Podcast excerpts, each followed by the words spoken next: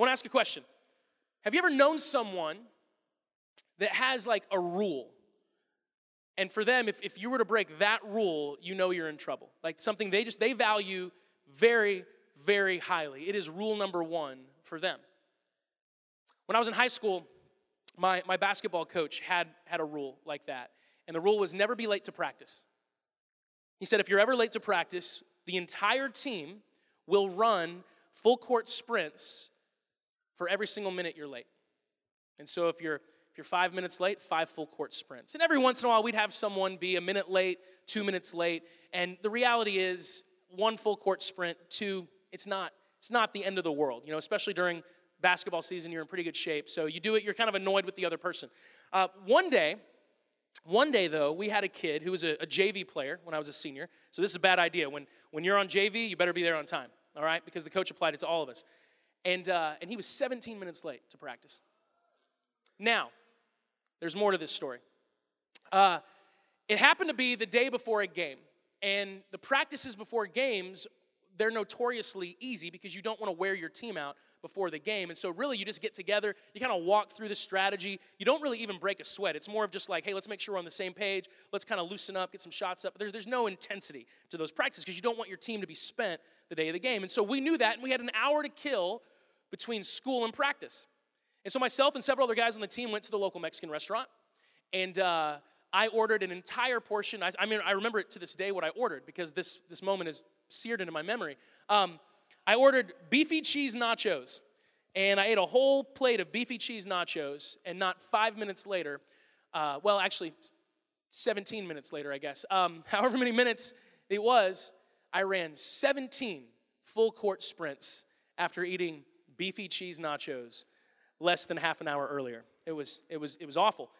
Funny story though, that, that kid, his sister ended up marrying Matt Simmons, who's our worship leader, and now she's on the worship team too. So that I love that family. Like I wanted to hold a grudge. I wanted to be angry with that. Like his last name for many years was like the name of a villain. I was like, ah. But now they're basically family. So that's just how God how God does things. But that that was my coach's number one rule: do not be late. And he made it clear to us. So if, if you do anything, if, I mean, all kinds of things you could do that would be way less severe than if you were late to practice. That was rule number one. Today we're going to look at a teaching of Jesus that is often described as a, a rule. He doesn't call it a rule, but it's not inappropriate to interpret it as a rule. And if, if there is a rule in Jesus' rule book, this, this I think would be rule number one. We're going to look at it in just a minute. But for some context, we're in a series right now called The King and His Kingdom. We're talking about the kingdom of God. That, that's a phrase that Jesus used all the time. He's always talking about the kingdom. You may have heard things that Jesus said before, like the kingdom of heaven is like this, the kingdom of God is like this, and you're like, what's he talking about? What kingdom? Well, the number one ingredient in a kingdom is a king. A kingdom is wherever a king has reign or authority, wherever people are living under the authority of the king. That's the kingdom. And what Jesus is saying is that God wants to, he wants to establish an entire new kingdom on this earth. A whole new way of living. A way of living that is so different than the way the rest of the world lives that it's like it's upside down. He wanted to change every, everything about the way we treat one another, everything about the way we view the world, the way we view God, and, and that is the kingdom of God. Anytime we give our lives to Jesus, we live the life that He calls us to live. We are living as citizens of the kingdom. But Jesus has to teach us what that kingdom is like. And so in Matthew chapters 5, 6, and 7, he gives us a crash course, an orientation class on the kingdom, what it's like, what, what the values are, the culture of the kingdom. We've been in this for several weeks now. We're just studying the culture of God's kingdom. What does it look like to live the way God wants us to live? It's a beautiful life, but it's, it's different. And today, we're going to look at one verse. Well, we're going to look at a few verses in supporting it, but, but this is our focus. Matthew 7 12 Jesus says, So in everything, do to others what you would have them do to you. For this sums up the law and the prophets. The law and the prophets is a phrase that essentially means the Old Testament. Like everything God's ever said, everything that God has ever said is important. You could sum all of it up with this one simple phrase do to others what you would have them do to you. Now, raise your hand if you have heard this statement before. Okay, someone shout out what it's often called the golden rule. Now, raise your hand and, be honest. Raise your hand if you knew that Jesus is the first person in history to ever say that. Not as many hands. It's so funny how, how life works. Like there's this, this effort to sort of scrub Jesus from, from history. Like if you take history class in school, and I get it because it's separation of church and state and whatnot, but, but even just the idea of studying human history and not talking about Jesus is, is so silly. Because there's never been a person that's had as much influence on the history of the world as Jesus Christ. Just historically speaking, there's never been someone who's lived whose life has echoed and influenced as many people in history as Jesus. And I grew up as a kid, and I remember sitting in, in school classrooms and seeing posters with that thing on the wall do to others as you would have them do to you, but there was never a dash Jesus Christ on that. And so it's amazing. It's this, this idea that is ubiquitous in our culture, but no one really talks about the fact that it was Jesus. In many ways, this statement sums up the entirety of, of what Jesus teaches us as far as, as how he wants us to live. In fact, let's look at the context of this specific moment. Let's look at verses 9 through 12 together. We looked at some of this last week. Jesus says, Which of you, if your son asks for bread, will give him a stone? Or if he asks for a fish, will give him a snake? If you then, though you are evil, and, and just so you understand, when Jesus says evil, we hear that and go, oh my gosh, like, how, that, that's offensive. Uh, evil, it, it's just a word that means not, not as good as we, as we ought to be, not as good as we could be. You may have heard the word sin before, and and that word sin sounds, it just sounds offensive. It sounds harsh in our language. The word sin was just an archery term that meant to miss the mark. To miss the mark. Would anyone in the room be bold enough to raise your hand and say, I've hit the bullseye with life, like I've nailed it? I have, I mean, I haven't missed it at all. Whatever a person should be, whatever a human being is capable of being, the, the, the amount of goodness inside of a, of a human being, I have, I've hit the bullseye. You should just do what I do and life will go well. Anyone? No, like, like we've all missed the mark. No one's hit the bullseye. But Jesus did. And so when he tells us that we're evil, this is not Jesus putting us down. This is Jesus making us look in the mirror and go, yeah, you know what? When I look in the mirror, is there some evil there? Yeah. Am I as good as I, I, I ought to be or even could be? No. In fact, there's lots of times where I know I could be better than I'm being right now. I just, I don't really feel like it. That's people, right? And so he says, hey, though you, even though, even though you're evil, you're not perfect. If you know how to give good gifts to your children, how much more will your Father in heaven give good gifts to those who ask Him? So, in everything, do to others what you would have them do to you, for this sums up the law and the prophets. What He's saying here is, guys, look at the generosity of God the Father. Look at how good He is. Look at what He gives us. I mean, He gives us life, He gives us breath. He created a beautiful world. I mean, how many of you saw the sky on Friday night? I, I saw so many people talking about that. I'm sure there's thousands of pictures on social media. We were actually on our way here to the church to come to the art show, and it was almost like God was saying, Hey, before you go to the, the art show, let me show you some art, you know? And the whole sky was lit up. I mean, how beautiful is this world that God gave to us? He's been so good to us, and He gives us Himself, and He gives us His Spirit, and he gave us jesus. He's been so good to us. Jesus is saying look at how look at how generous and loving god is. And in light of that if you've received that if you believe that god has been that good to you even though you have problems even though you have struggles if you can understand that god is so generous and loving he's given his son his very spirit to you then in light of that treat others the same way. Be as generous as kind and as loving as god has been to you this is, this is like the summation of the way Jesus wants us to live our lives. And it's, it's more powerful than we might, we might think at first. It's very interesting. Jesus does this a lot if you read his teachings. He likes to take things that people have said for a long time and, and, and spin them around, put a twist to it. And he's actually doing this right here because for, for centuries before Jesus said this, there was another, another rule of sorts that was very common in many different cultures, and it was called, we call it now the silver rule. But up to the point of Jesus, it was the golden rule, I guess, because it was the, the best thing anyone had ever thought of. There was a rabbi in the Jewish culture named Hillel, and he wrote, What is hateful to yourself, do to no other. Essentially, don't, don't do something bad to someone else. There was an ancient king named Nicocles. I think that's how you pronounce it, but I doubt it. Uh, do not do to others the things which make you angry when you experience them at the hands of other people. There's a story of Confucius. And a man asked Confucius, Is there one word which may serve as a rule of practice for all of one's life? And Confucius said, Is not reciprocity such a word? What you do not want done to yourself, do not do to others. So, for, for centuries before Jesus, people had said the negative version of what Jesus said Do not do to others what you wouldn't want done to yourself. And that's, that's, that's, that's a good thing to live by. I have four children. I, I, I use the silver rule a lot in my house. When one of my children, I don't know, punches, pushes, strangles one of the other children, which is fairly common, you know, we'll say, Stop it. Hey, would you want them to do that to you? No. Well, then don't do it to them, right? Raise your hand if, you've had a, a conversation that, that has followed the silver rule at some point in time. Like, why would you do that to someone? You would never want them to do that. So you don't do that to them. But what's interesting about the silver rule is that you could actually you could make that the rule for your life. You could make that rule number 1. You could follow it to a T and never actually do anything valuable at all. You could live your whole life you could be on your deathbed and you could say, I never harmed anyone. I never did anything to anyone else that I, I, wouldn't have wanted done to me. And if someone were to look at you and say, Yeah, but what did you do?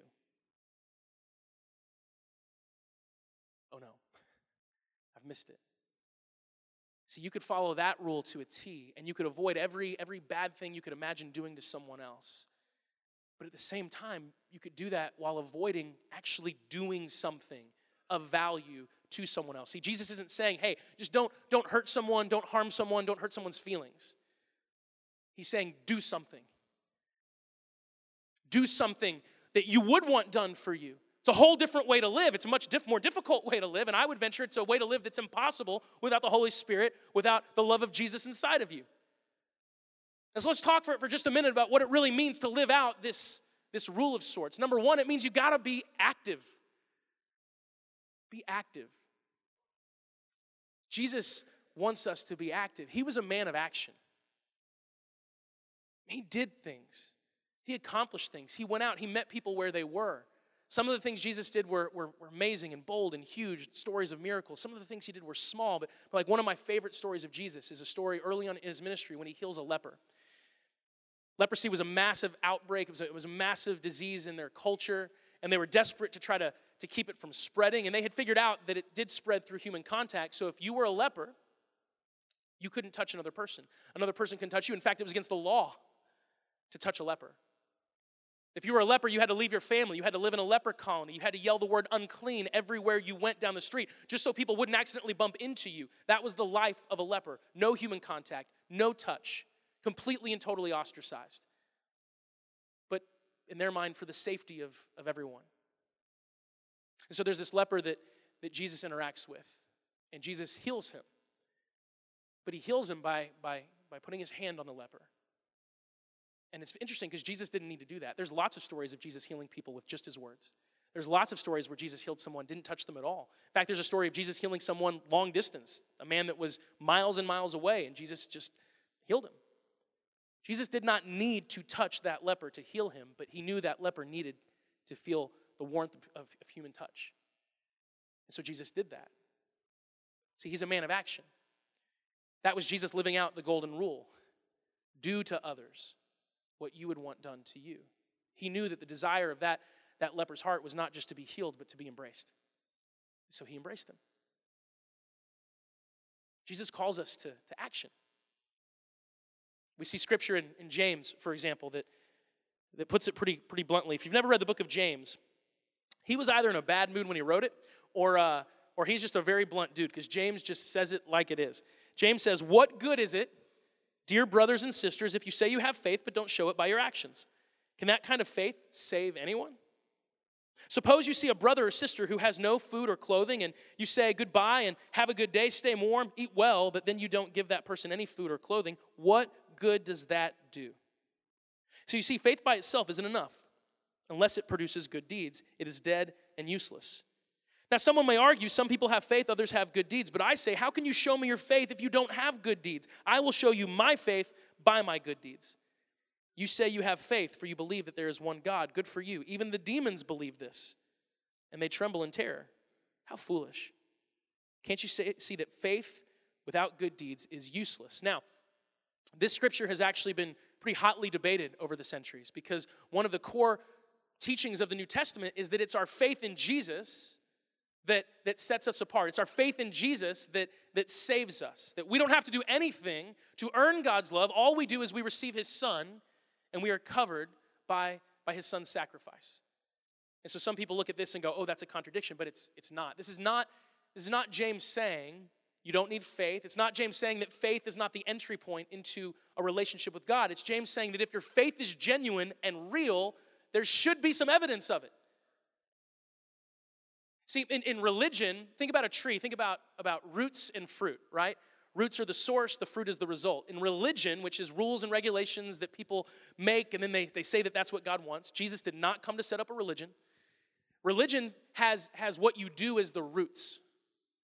And God's love for you, his favor for you, or his acceptance of you, that's the fruit. So your roots are what you do. And if they're good enough, the fruit will be that that God will accept you. That's basically every religion on the earth. Whatever their version of God is, that's it. Our faith is not like that. See, in our faith, it's what Jesus did. That is the root. That's the root. That's the source. What he did for us. And our faith in that.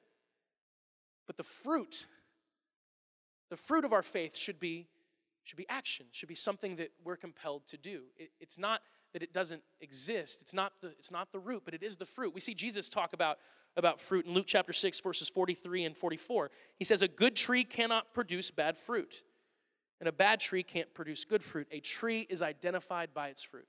It's a challenge. As we go through the teachings of Jesus, sometimes we get to something that's just like, He's going, You're awesome, God loves you. If you were here last Sunday, that was basically the message. You're awesome, God loves you. And this is Jesus saying, You're awesome. God loves you. And in light of that, in light of, of who he says you are and what he says you're capable of and what he's done for you, in light of that, do something. John 14, 15, Jesus says, If you love me, obey my commandments. And his number one commandment is to love. It's to love. See, love, love is an action. And I'm sure many of us, we know this, but it's good to be reminded of this. It's good for me to be reminded of this. Our culture teaches us that love is something you find. That's what we see in every, every romantic comedy, every movie, right? Love is this thing that exists and you find it or you fall in it, right? I fell in love. But the problem with a culture that teaches us that love is some force that we either find or fall in is that if you can find it, you can lose it. If you can fall in it, you can get out of it. And so we're taught that love's a thing. And that's why so often in, in, in marriage struggles or other relationships, we essentially say some version of, I'm just not feeling it anymore. And look, marriage, marriage is difficult. Relationships are hard, and there's no shame for, for having struggles or, or whatever. My dad was married once before he married my mom, and so I would not exist if not for, for second marriages. I wouldn't even be alive.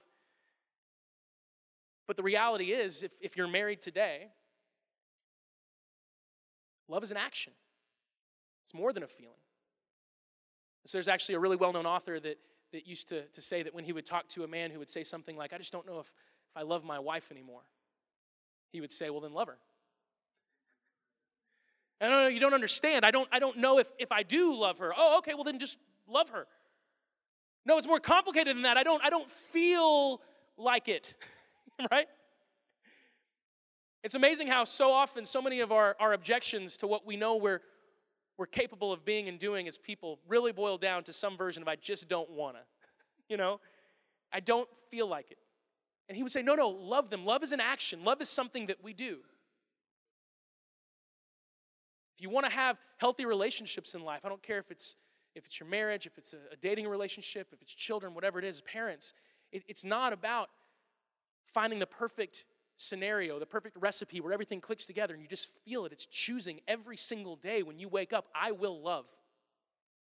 I will love. And what does love look like? It looks like service, it looks like encouragement, it's prayer, it's patience, it's forgiveness. It's a choice, it's an action. So, to live this life that Jesus has called us to live, we have to be active, but it's more than just being active.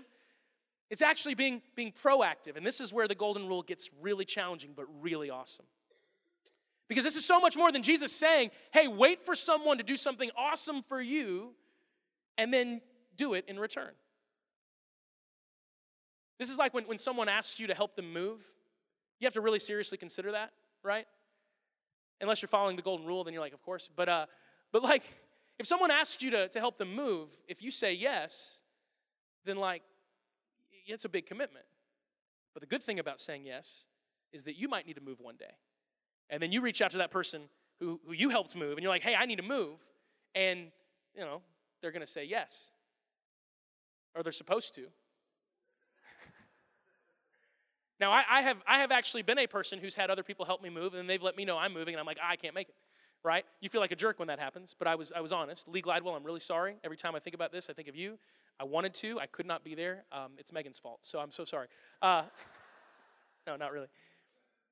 But that, that's, that's how life works. Like it's, it's what Confucius said reciprocity. But the love that Jesus is talking about, this way of living, it's not, it's not reciprocal. It's not Jesus saying, hey, when someone does something awesome for you, do something good for them in return. He's actually telling us to do, to do good things for strangers, for people that we don't even know, for people that, that we'll never be able to receive repayment from. Had an incredible example of the golden rule here at our church just a couple of weeks back. Um, many of you might know Warren. He played drums this morning. He's our facility director here at His Hands. An amazing guy. He has a giant beard, which is very makes him very easy to identify. I've told him you're not allowed to shave it. No one will know who you are. So Warren's got to keep the beard.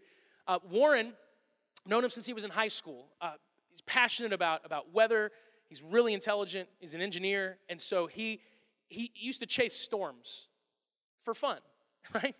And and in chasing storms, Warren saw the devastation that severe weather can cause. And so Warren helped start this organization that, that goes to places where severe weather has come in and they, they just help. They help provide relief. And as Warren's gotten more and more involved here, some of you guys have helped with that. You've partnered with that. In fact, I'm looking at the room and I'm seeing like Elliot, I'm seeing certain people that have, have gone on trips last year to Alabama. Well, a little over a week ago, Warren and four other people from his hands got on a plane and went to Texas and spent some time going, going to strangers' homes and simply saying, How can we help? It's the golden rule in, in full effect. And I want to want to show you guys a video recap of that uh, because one of the guys that, that went happens to be a videographer and he had his camera and, and captured all. It's beautiful. So I want, to, I want you to watch this and just remember this is the living embodiment of everything that Jesus is teaching us. Take a look. We'll come back. Probably two to three days for the water to subside just for people to get access back to a lot of their homes and stuff. And when I came inside and opened the door and seen water everywhere, it was it was pretty devastating. When you're faced with what the world's dishing out now, it's nice to have some place that warm feeling of security. I lost my father when I was 15 years old, so remembering helping him build the rooms, put the knotty pine up, the house itself doesn't mean anything, but the memories in it are my home. I was at home. I had a light rain.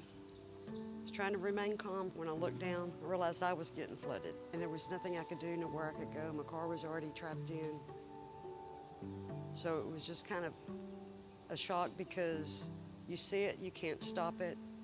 It's dark, then the lights went out for a little bit, and then when the daylight comes, and then you see the devastation.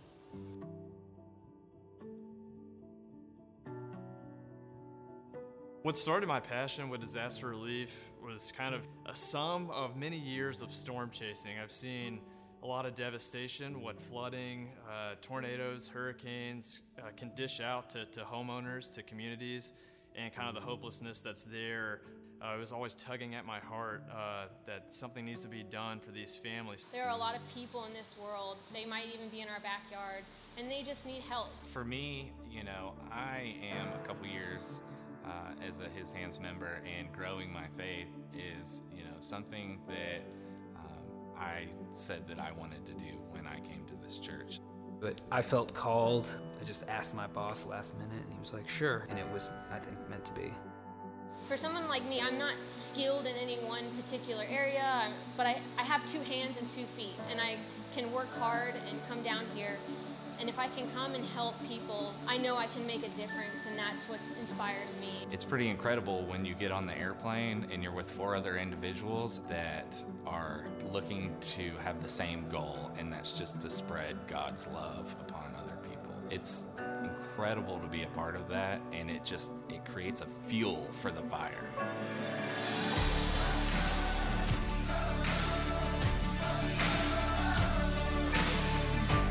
I, think one of the coolest aspects of this trip was how much God blessed uh, you know our efforts. I always think about you know you're faithful with a little, you'll be faithful with a lot, and and God just kind of multiplied our efforts. It took just a little bit of money, basically, you know, to get us out to Texas, but we were able to save the homeowners over $55,000 in home repair. I was asleep one morning and I just rolled over and answered the phone, and uh, it was pretty much a godsend message. I mean, I was like totally needing the help, like big time. I've been doing most of this by myself and had so much to do.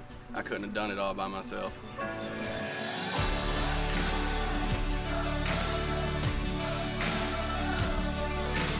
She had a lot of hardwood floors that were actually flooded back with Hurricane Harvey, and then were re-flooded again this year. Um, so we're working on just tearing up everything. It's been quite the job.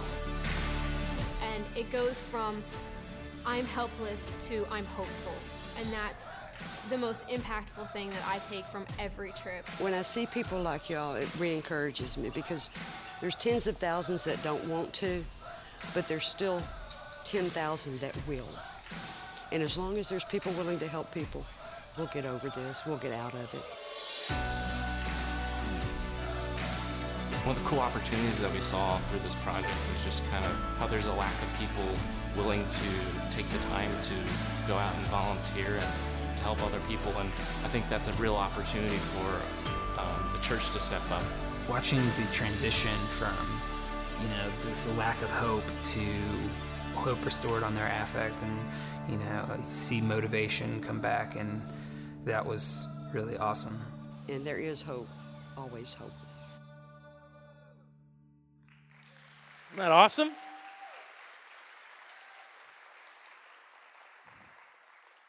I told Warren to go be at the Connect desk in the main lobby afterwards. If you're someone that goes, man, I want to go on a trip like that, um, you'll see the beard. Just find the beard, and uh, and that's Warren. But that what what a what a perfect example of everything that Jesus taught. What a perfect example of that. And you know what's amazing to me is I was talking with Warren the other day, and, and uh, it just so happened that this, this whole thing happened right as I was in Guatemala, and so I got back and, and didn't even realize he was really gone, and it just it, it happened fast. And, and Warren, I found out he, he himself paid for the plane tickets for everyone who went on that trip. And it's just, it, that, that's unusual, right? That's unusual. But Warren's perspective is so, is so perfect, it's so Jesus like, because he said, hey, just you know, a little investment here will get all of us to Texas. And the result of that is, is saving these homeowners exponentially more. And it's showing them who Jesus is. What I want us to understand this morning is, is that that's what it looks like to live as part of God's kingdom. And, and I, I know it's not easy, but let me ask this question is it not beautiful? Isn't that, I mean, you, you look at that, every single one of us has the opportunity to live like that every day. It doesn't, it doesn't necessarily mean we get on an airplane and we fly to another state and, and, and do manual labor. Although, if that's what needs done, then let's do it. But every single one of us, every single one of us rubs shoulders every single day with someone who, who has a need. The question is will we be a person curious enough and, and loving enough to find out what it might be? The golden rule, it's not just for the people we know and we love, it's, it's for strangers. In fact, Jesus in Luke chapter 6 extends it to our enemies. In verse 27, he says, But to you who are willing to listen, I say, love your enemies. Do good to those who hate you. Bless those who curse you. Pray for those who hurt you. If someone slaps you on one cheek, offer the other cheek. If someone demands your coat, offer your shirt also. Give to anyone who asks. And when things are taken away from you, don't try to get them back. Do to others as you would like them to do to you. If you love only those who love you, why should you get credit for that? Even sinners love those who love them. And if you do good only to those who do good to you, why should you get credit? Even sinners do that much. And if you lend money only to those who can repay you, why should you get credit? Even sinners will lend to other sinners for, sinners for a full return. Love your enemies, do good to them, lend without expecting to be repaid. Then your reward from heaven will be very great, and you will truly be acting as children of the Most High, for He is kind to those who are unthankful and wicked. You must be compassionate just as your Father is compassionate. What would it look like for the church? To, to live this out. To live this out, to actually individually in our families say, This is a powerful prayer. Lord, what, what would you have me do today? Who would, you, who would you have me serve? I love the fact that Jesus says your enemies because the reality is, if you have one, you know who they are. And, and enemies can be interesting things, right? There's, there's obvious enemies. Rarely does someone walk up to you and go, I'm your enemy. you know? Sometimes enemies are, are people that we work with that just drive us crazy, that, that take credit for our, our efforts, that keep us where we, we, we know we're, we're capable of, of being more. And that's a person that so often we're fighting against. What would it be like for you to pray, Lord, how do you want me to serve that person this week? How could I bless that person? That's challenging. You know, sometimes because of the fact that we're, we're people, the very people that we live with can start to feel like our enemies. I'm not going to ask for a show of hands of how many of you ever felt like your spouse is your enemy. Um, but like, it happens, right? Sometimes the people you live with, the people that truly deep down inside you love the most, you can go through whole seasons where they actually feel like they're the enemy because they're the one keeping you from doing the thing you want to do. But when you feel like someone is against you, Human nature says, well, how can I defend myself? How can I reciprocate? How can I, how can I make sure I win this battle? What would it be like if we were like Jesus? And our heart for those who were against us was to say, How can I serve them? How can I love them? How can I show them the grace of God? Jesus dying on the cross, looking at a group of people mocking him, making fun of him, the very people that nailed him to the cross, the very people that shouted, Crucify him. He said, Father, forgive them. They don't know what they're doing. Forgive them. That's the heart of Jesus. Have you ever stopped to consider whether or not God did forgive them? Jesus asked him to. Can you imagine what it would be like? I don't know theologically how this all breaks down. I'm not going to pretend to, but what would it be like for one of those people to stand in front of God and for God to say, You're forgiven? And they're like, Why? How could I was one of the ones who put the nails in his how, how could I be forgiven? Because he asked that I forgive you. We have an opportunity, church, to live totally different lives. And I think we live in a world right now in our culture where we see it being divided more and more clearly.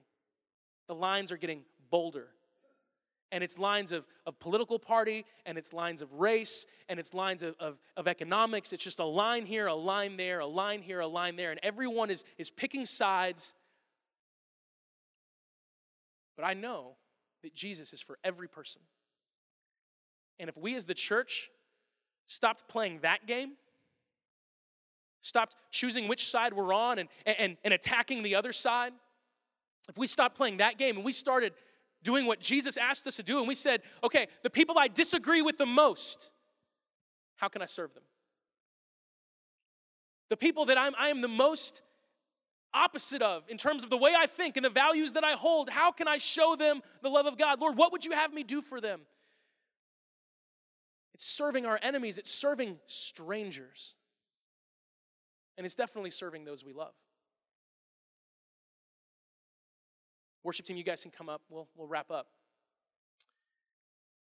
There's a reason, there's a reason that this one statement of Jesus, which by the way is, is not really featured ultimately in the stories of, of the life of Jesus. If you read anytime that, that golden rule statement comes up, it's not, it's not like Jesus builds up to it and says it and then emphasizes it and said, remember, above all else, this thing. But there's a reason that that statement of Jesus, do to others what you would have them do to you, the, the original statement of Jesus Christ, there's a reason that that has, has resonated for thousands of years. The Bible says that God has placed His Spirit in our hearts. And I believe that because of that, we're able as people to recognize the voice of our Creator. And, and there's certain things that Jesus says that our spirits recognize as the voice of God. And I believe the reason that this, this golden rule has, has lived on and on and on, and even people who don't follow Jesus, even people who, who don't belong to Him, really care about Him, even think about Him, still understand yes, this, this way of living, this is the best way to live.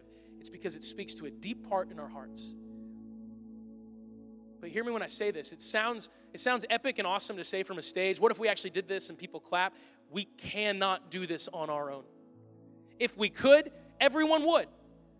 If we had it in our own strength to actually live this out, to serve people that we disagree with, to serve strangers, then everyone in our culture would just be doing that. No one would be upset. No one would be angry. No one would be calling each other the most evil terms they can think of. Everyone would just be like, man, I don't agree with you, but I love you. How can I help you today? That doesn't happen because it requires something extra. It requires something different. It requires the love of Jesus. And if you have the love of Jesus, then, then ask Him for the strength to use it. And this week, use it. And if you don't have the love of Jesus in your life, what I mean is you've never accepted Him, you've never put your faith in Him, you've never trusted Him with everything, then give your life to Him because here's what He's gonna do. This is, this is the, the beautiful thing that He does. He transforms you, makes you an entirely different person, capable of more than you've ever thought possible. Sometimes Jesus gets talked about in our culture today as, as like a life coach. He wants to make your life a little bit better, He wants to improve your life. He does not want to improve your life. He wants to transform it. He wants to take it. He wants to, to make it something it could never be without Him. That's what He does. And there's no way to live this out unless you give your life to Him. So if you're here today and you've never done that, surrender to Jesus because He's, he's amazing. He's awesome. He clearly gets it, He clearly understands the best way to live. That's because He created us. And He knows what we're capable of.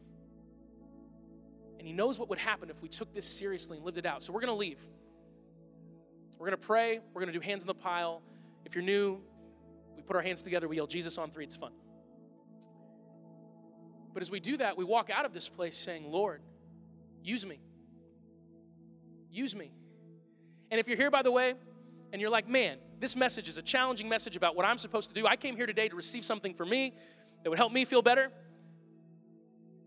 Go up to Warren and the other people at the Connect desk and ask them who got more out of that trip to Texas the homeowners or them. When you live selflessly and you live the way that Jesus teaches us to live, and you're not worried about what you're going to get, it's funny how it works because that's when you get more than you ever expected. That's when life becomes what it's supposed to be, and it's beautiful. So, church, let's go do some things.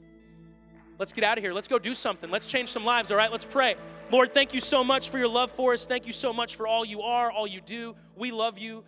Lord, we're admitting that we are not perfect, and, and this, some of this stuff, some of this way of living, if we're going to be honest, it does not come naturally at all But you are supernatural. You are not bound in any way by our, our human nature. You give us a new nature, you make us new creations, and you show us that through faith in you, through the power of your spirit within us, we are capable of living lives we can never live apart from you. Lord, if there's anyone here who's never given their life to you, I pray they do that this second. I pray that they go out, sign up to get baptized. I pray that they jump all in with you and begin this journey. And Lord, for the rest of us that have done this, I pray that we leave this place today on a mission. Because in the next hour, two hours, three hours, the next few days, we're going to encounter countless strangers and I'm certain a few enemies. And Lord, I pray that you change our hearts and our minds to see that those are people that we're meant to serve. Those are people that we're meant to love. So give us the strength and the courage to do that. We love you. It's in your name we pray. Amen.